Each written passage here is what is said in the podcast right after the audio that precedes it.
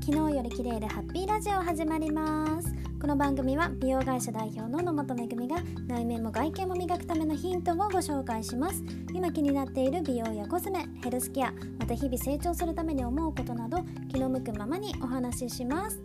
今日するお話はストレスケアをケチると結局お金が出ていく不思議な法則についてです。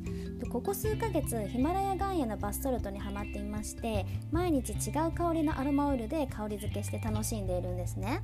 で先日ハーブも買ったのでそれにハーブも混ぜてみようかななんて思ったりしていて毎日それがすごく楽しくてワクワクすることなんですけれどもヒマラヤ岩塩のバスソルトをお風呂に入れ始めてから疲れの抜け感が全然違うんですよね。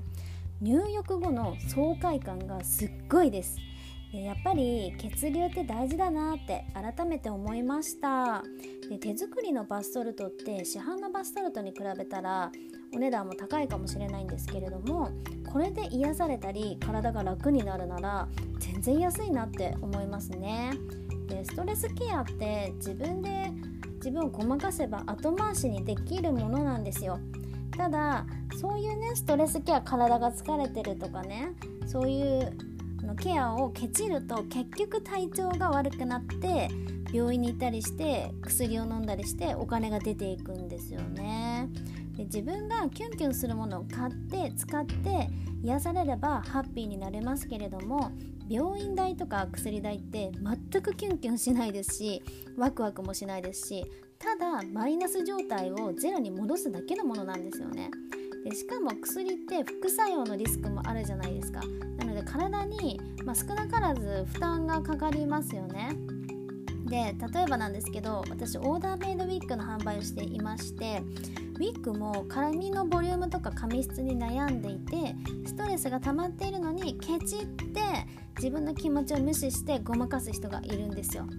でそれで安い粗悪品なウィッグを買って周りに明らかにウィッグってバレて恥ずかしい思いをしたりとか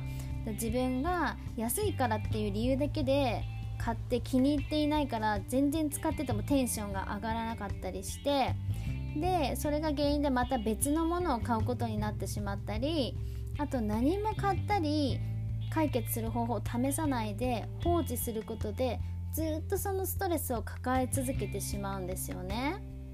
で何もしなければ永遠に現状のままでただただストレスだけが蓄積されていくんですよ。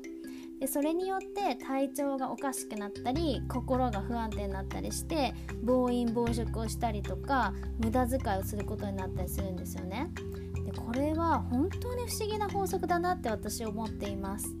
でストレスケアやストレスになることを排除するのにお金を使うことは決してもったいないことではないですよ。でストレスが溜まって変なことにお金が出ていくよりもずっとずっといいことだと私は思っていますなので今例としてウィッグその髪のボリュームで悩んでるってことを例に挙げましたけれども他にも何かストレスを抱えていたらなんかそれを放置したりとか自分の気持ちをごまかさないでね、解決できることにお金を使われるのがいいと思います。結局放置したり無視したりごまかすとお金出ていってしまいますので、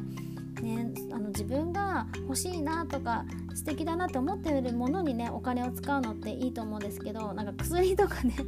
病院とかだともったいないじゃないですか。で全然楽しくないじゃないですか。なので自分の人生を豊かにしていくっていう意味でも